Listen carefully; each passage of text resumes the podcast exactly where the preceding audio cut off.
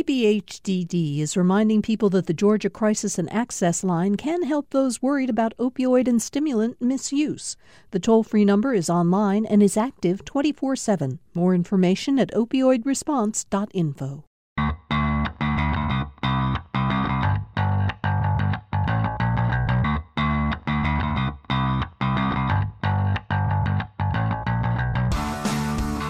You're listening to Nothing Funny About Money. I'm Matt Gorin. I'm here with Michael Thomas, and we're in the financial planning program at the University of Georgia. Yes, yes, yes. And today we're talking about credit. Yeah, let's do it. So, what is credit? Well, here is the short and sweet. Credit is having the ability to acquire something before actually having to pay for it. Okay, so to say it another way, sometimes people need to borrow money, for example, to buy a house or a car. And your credit score is an indicator of your ability to borrow money and pay it back. Okay, so all done with this week's episode. I know, uh, but before we move forward, I really have to get something off of my chest. oh boy. All right, may I? Yes, please. Great. Your credit is a reflection of where you are, not who you are. Hey, what does that even mean? Your credit or credit score does not define you as a person. Ah, very philosophic. You're saying we mistake credit for character. Yes, that is exactly what I'm saying. But someone's credit is dependent on their ability to borrow and pay it back, Yes, and that sounds like a character issue to me. agreed, but what about instances where it isn't? What do you mean? Before I answer your question, all right, I know I'm kind of slowing this thing up. Uh, can I ask you a question? Yeah, okay. Yes, go, Kurt. Dodge the question. Sure. No, shut up, Seriously. Yeah, okay. An- Ask the question. All right, what are the top three situations that lead to bankruptcy? Oh, okay. That's a good one. Let me think here. The clock is ticking. Um, I'll go with the losing your job, okay, that's a good one. uh, out of control spending. Nope. No. No. The top three scenarios are job loss, divorce, and medical expenses.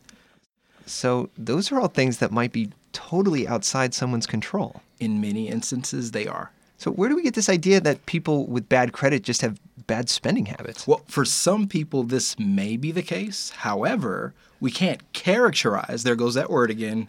Get it? Character. Yeah. Yeah, I get it. All right, all right.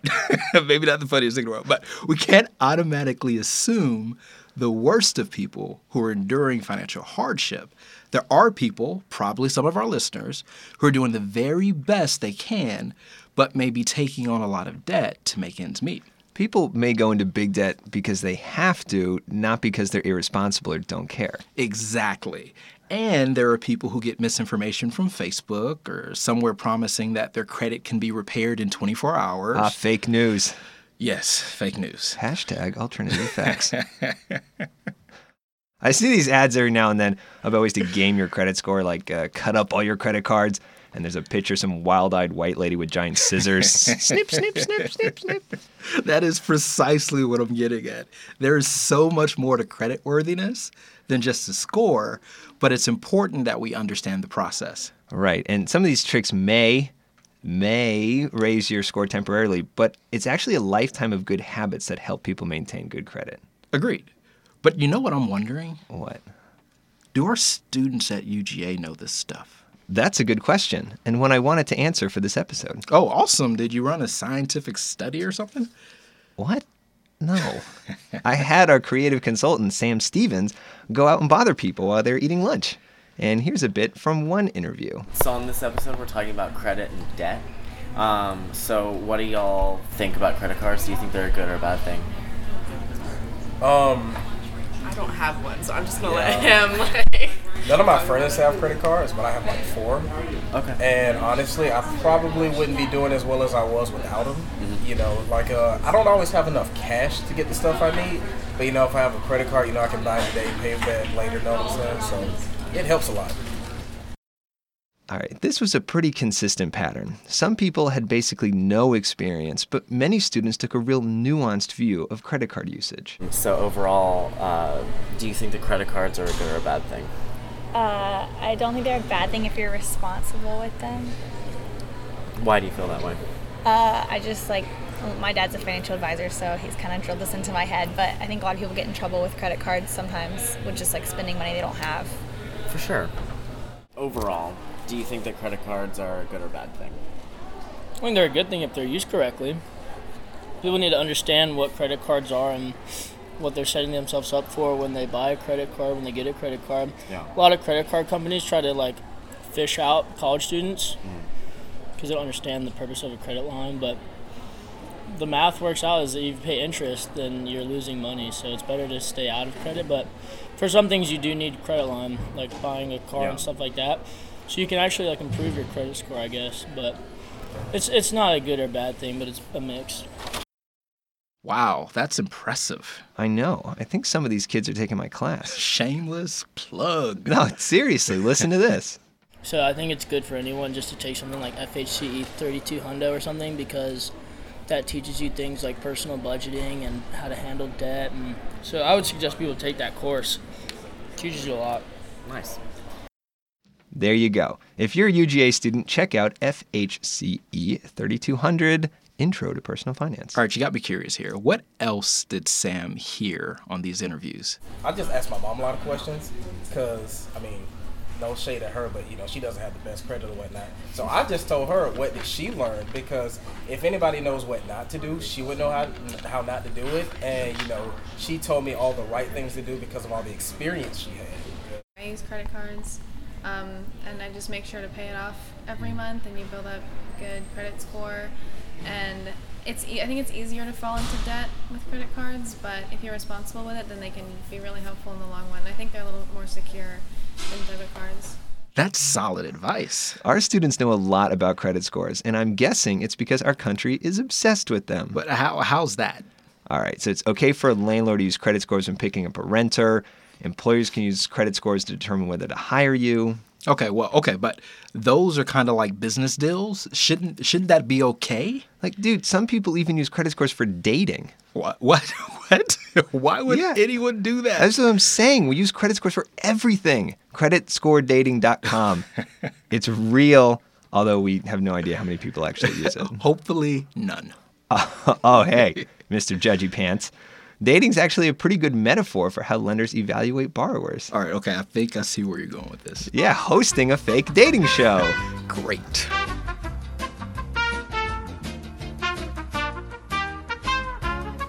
Welcome, everyone, to the Credit Score Dating Game. We're proud to welcome our contestants, Nothing Funny About Money executive producer Chris Shupe and creative consultant Jeff Robert. How are you guys doing today? Great. Yeah, doing pretty good. Thanks for having us. And and that makes me The beautiful contestant. All right, I prefer dapper, but go ahead. Here's how this is going to work Michael's trying to decide whether Chris and Jeff are credit worthy. In other words, whether he thinks he should lend them money. And to that end, he's going to ask Chris and Jeff a series of questions. And then he's going to pick someone to lend the money to. Is everybody clear on the rules? Yep. Yep. Yeah, definitely. All right, so I'm ready to lend some money. So we're going to start with contestant one. Uh, what do you plan on doing with this money? Well, I'm going to fund a vacation. Wanted to get a group of guys together, you know, going to Vegas with the boys. So, yeah, you know, cash is a little tight lately, so a loan would be super helpful. All right, so uh, you mentioned that cash was a little tight. So have you taken out a loan before? Kind of what's your process? Yeah, I usually just get credit cards. You know, my strategy's been to juggle a few of these at once, you know, try to max out the card, and then you get a new letter in the mail that offers you a new card. And so as long as you stay one card ahead of the curve, you keep getting the new cards with the higher credit limit. So, you know, you're okay. All right, so I'm, I'm curious. How many cards do you have? Uh, let's see. Uh, 18, I think. Yeah, you, you should see the rewards points I get on these bad boys. All right, do you do you know what your credit score is? Yeah, it's like 720 or something like that. Oh, that sounds pretty good. Yeah, I've been doing this for years, never missed a payment. Plus, my credit limit is through the roof. All right, so if you sum up your philosophy about borrowing money in one sentence or two, what would it be? YOLO? All right, you only live once. Okay, all right. Uh, do you have any intention of paying any of this money back? Well, you just make the minimum payments. So, you know, as long as you do that, it's someone else's money. You, you don't need to pay it off. All right, so how long are you planning on doing that? Well, eventually I'll die, and then that'll be the end of it.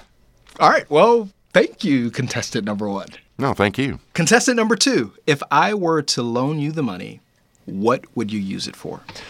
Well, I'm going to finish out my last semester at college here, so I'm going to use this loan alongside with my student loans and the credit card that I have just to meet my living expenses. All right, so what's your major? I'm an engineer. Engineer, good stuff. And uh, do you currently have a job lined up, or what are your job prospects? Yes, I do. Actually, um, really good job prospects. I went through last couple of weeks and I already lined something up. Yeah, this is great. Congrats. Thank you, thank you. It's gonna pay pretty well. Um, I haven't really gone through all the paperwork, but I think um, right now I'm just focusing on school. It's my first job, so I'm really excited though. All right, sounds good. So, are you currently keeping some type of spending plan to manage all of this? Oh yeah, yeah. I, I budget out every semester. I kind of really have to. Uh, the loans get you so far, but you have to use your credit card for those monthly expenses. It's just stuff you got to pay for. Um, and then I pay it off every month. That's just what I do. It's me. Okay, and uh, just to estimate, how long will it take you to pay your debts once you've started working? I'm not really sure. Like, this is, again, my first job, so I don't really know. The credit card, that's immediate, always immediate. Um, but the student loans, maybe two, three years, hopefully. Okay, that's not bad. Uh, what's your current credit limit? Um, right now it's low. It's only $500 because of it's just one. It's a student credit card. All right, so you only have one card. Only one. Yep. Should I have another? All right, no, no. Your ability to manage all that you're managing is pretty impressive. Uh, what's your credit score? Well, when I got the first card, I, I kind of hate saying this, but I don't really know when the payment was due, so I kind of missed the first one. So my score is actually not. It's not really great. It's like I don't know, 520, something like that. Okay, okay. Well, uh, I think that's all I need to know. Thank you for your responses. So, Mike, do you know who you're going to lend the money to? Man, this is tough. But I, I think I've made my decision. And the winner is. Jeff. I'm gonna I'm gonna lend the money to Jeff. Yeah? Let's do this. Yes, let's do this. Oh, thank you. Congratulations, Jeff. Mike, what made you decide to go with him? I felt like Jeff was gonna use the money responsibly and more importantly, pay me back. Well, sure. Wait a minute. He's got a terrible credit score. Isn't that what this episode's all about? Credit scores? Right, but the score is about where you are, not who you are. Okay, wait, help me understand this. Before we're talking about how a credit score is not a reflection of who you are as a person generally, and I, I get that. But isn't it still a good reflection of who you are financially? Well, not necessarily. Uh, not necessarily. Aren't credit scores supposed to be the single number, the be all end all? Well, there isn't just one credit score. Wait, what? How many credit scores are there? Thousands. Thousands?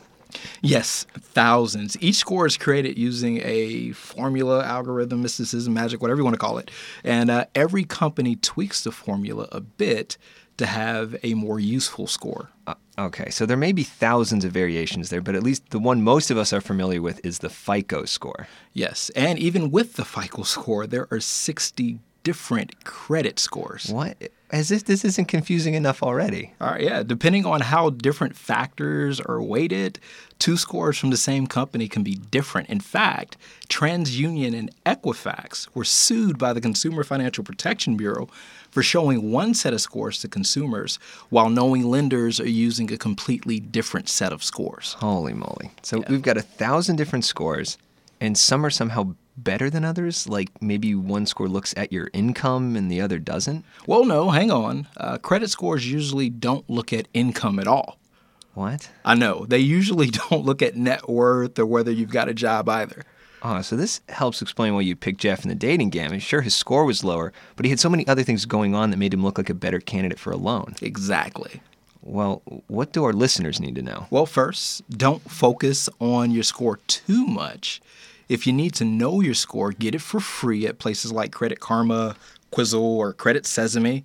A lot of credit card companies are offering scores as well. And w- with all those different scores floating around, should people expect really big differences from one score to the next? Actually, no. Your scores all should fall within a range of, say, 30 points of each other.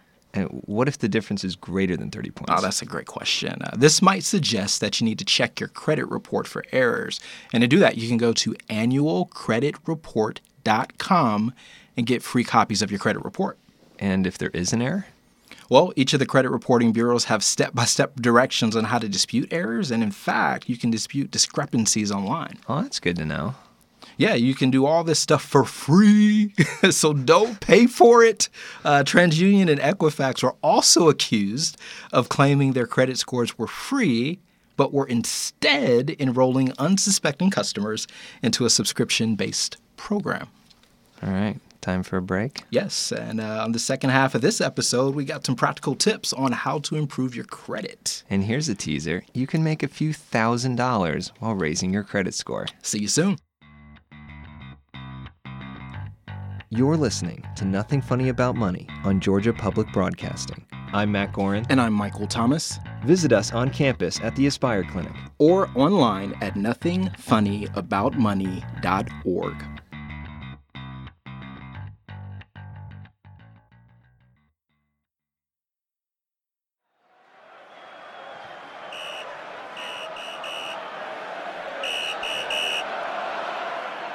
Look at me.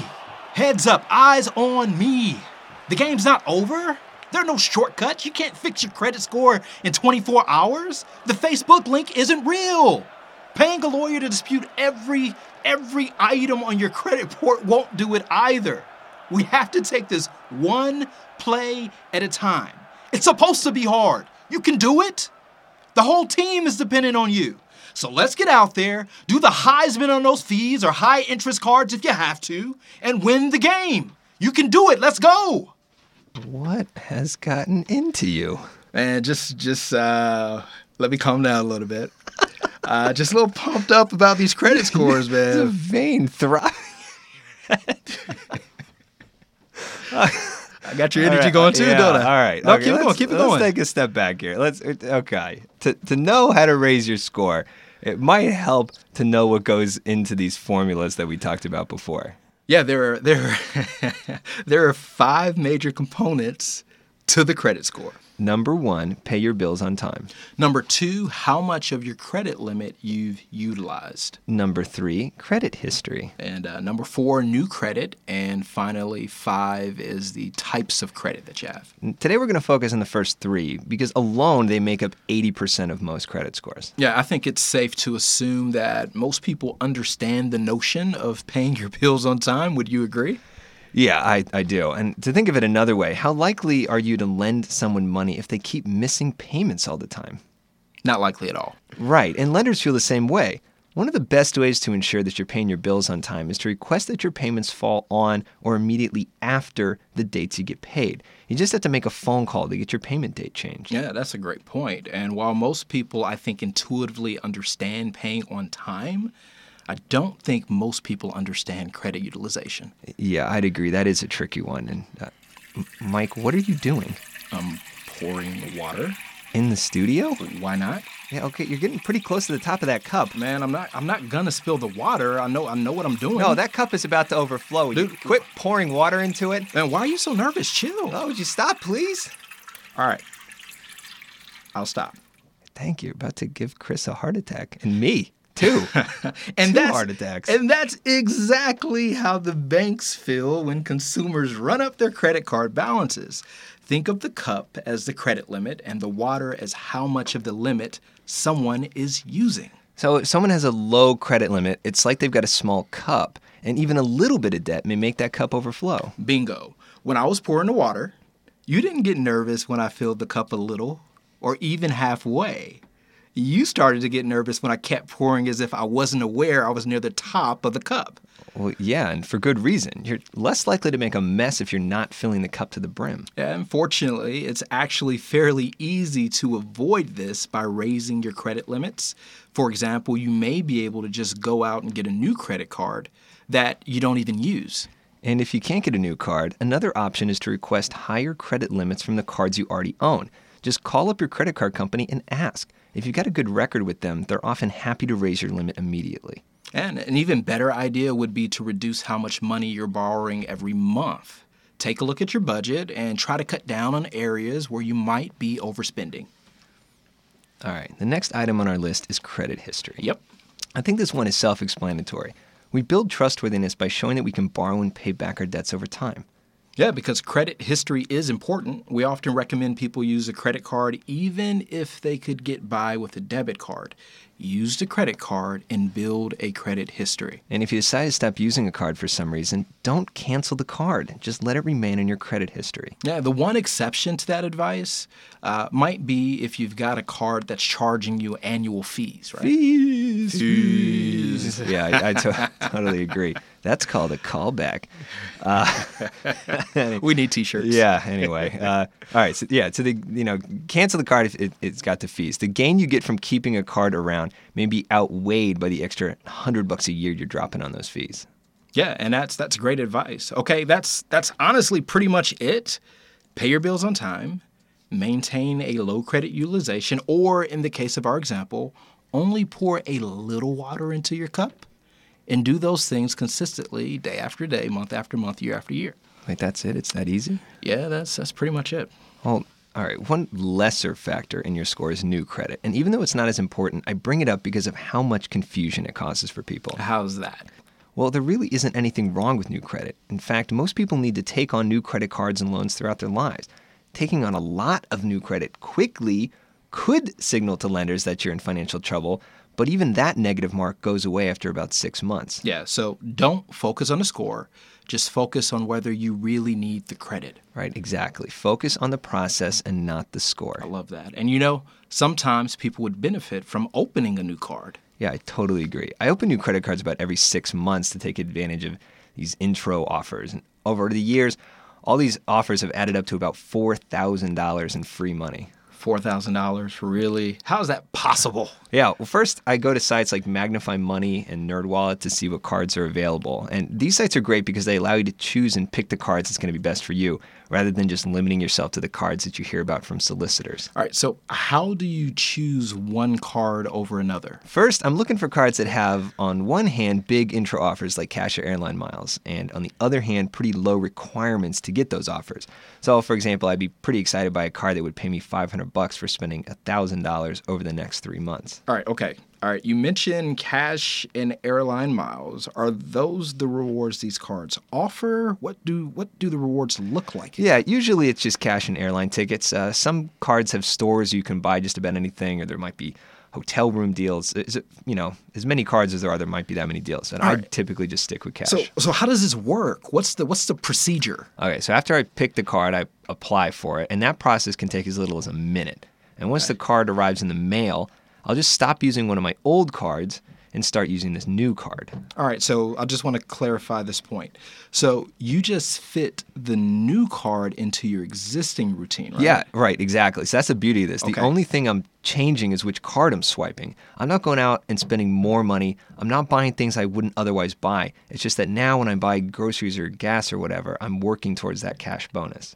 All right, so a few weeks or months go by, you spend enough money. Right. And then the credit card company drops a few hundred bucks in my bank account or they reduce the amount of money I owe them or whatever. It depends on what kind of uh, you know card you've got. Maybe you're going to get an airline ticket or a hotel room or something. All right, so I'm, I'm thinking here, what what is the downside to all of this? Okay, so keep in mind the context. Like, why are credit cards doing all of this? So, credit card companies make money primarily from two sources. First, as we all know, they make money from collecting interest on debt, but they actually Makes make sense. even more money from transaction fees. They want people using their cards so they can charge merchants like 1% to 3% on every purchase.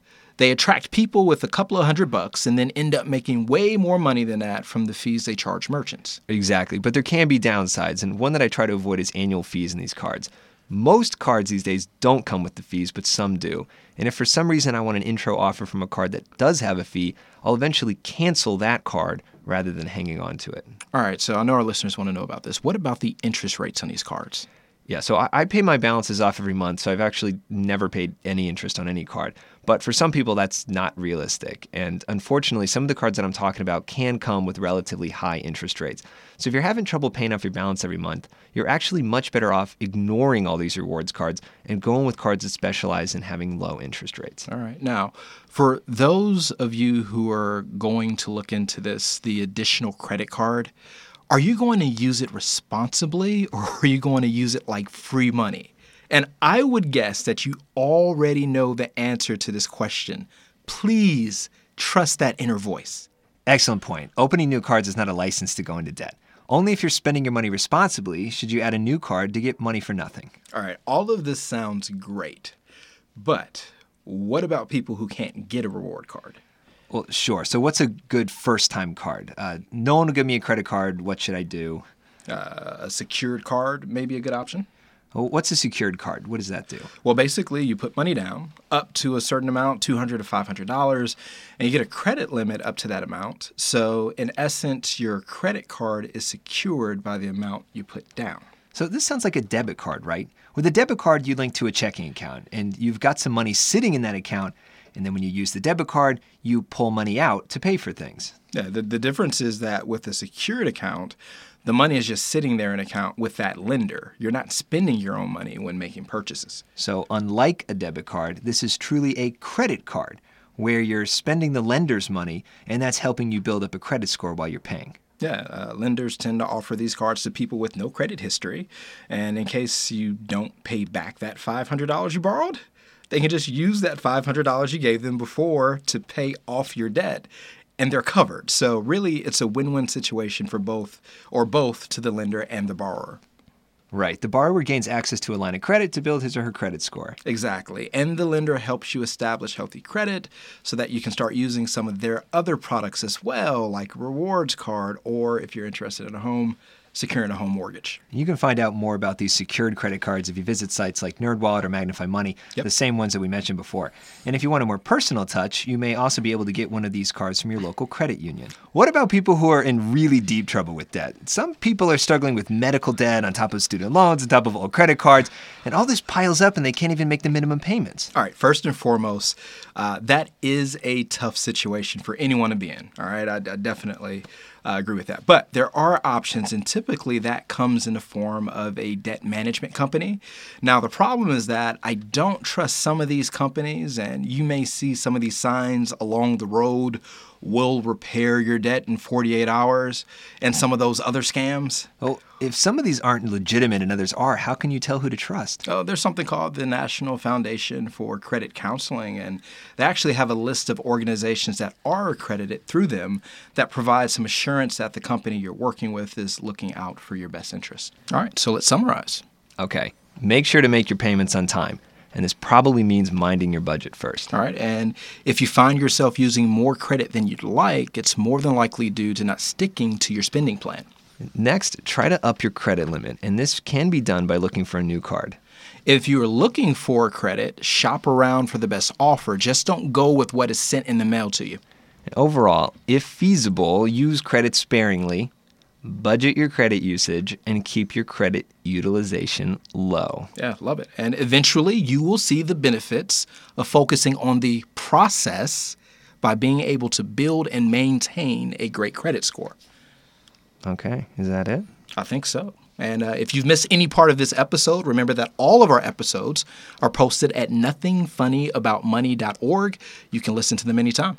Before we go, I want to extend a special thanks to creative consultants Sam Stephens and Jessica Parks, as well as special guest Jeff Robert, our audio engineer Garrett Burke, our executive producer Chris Shupe, and the College of Family and Consumer Sciences, which was recently ranked number two among public schools with a consumer economics major. All right, who's number one? The Ohio State Buckeyes. Wow. And if you need help understanding your credit and debt options, come visit us at the Aspire Clinic. Yeah, the Aspire Clinic is located across from Stegeman Coliseum at UGA. To learn more, you can visit the website at aspireclinic.org. Thanks for listening, y'all. You've been listening to Nothing Funny About Money. I'm Matt Gorin. And I'm Michael Thomas. This program is made possible by the College of Family and Consumer Sciences at the University of Georgia in cooperation with WUGA. For more information about our program, visit us online at nothingfunnyaboutmoney.org. Or need help? Get it! Visit us on campus at the Aspire Clinic. Thanks for listening.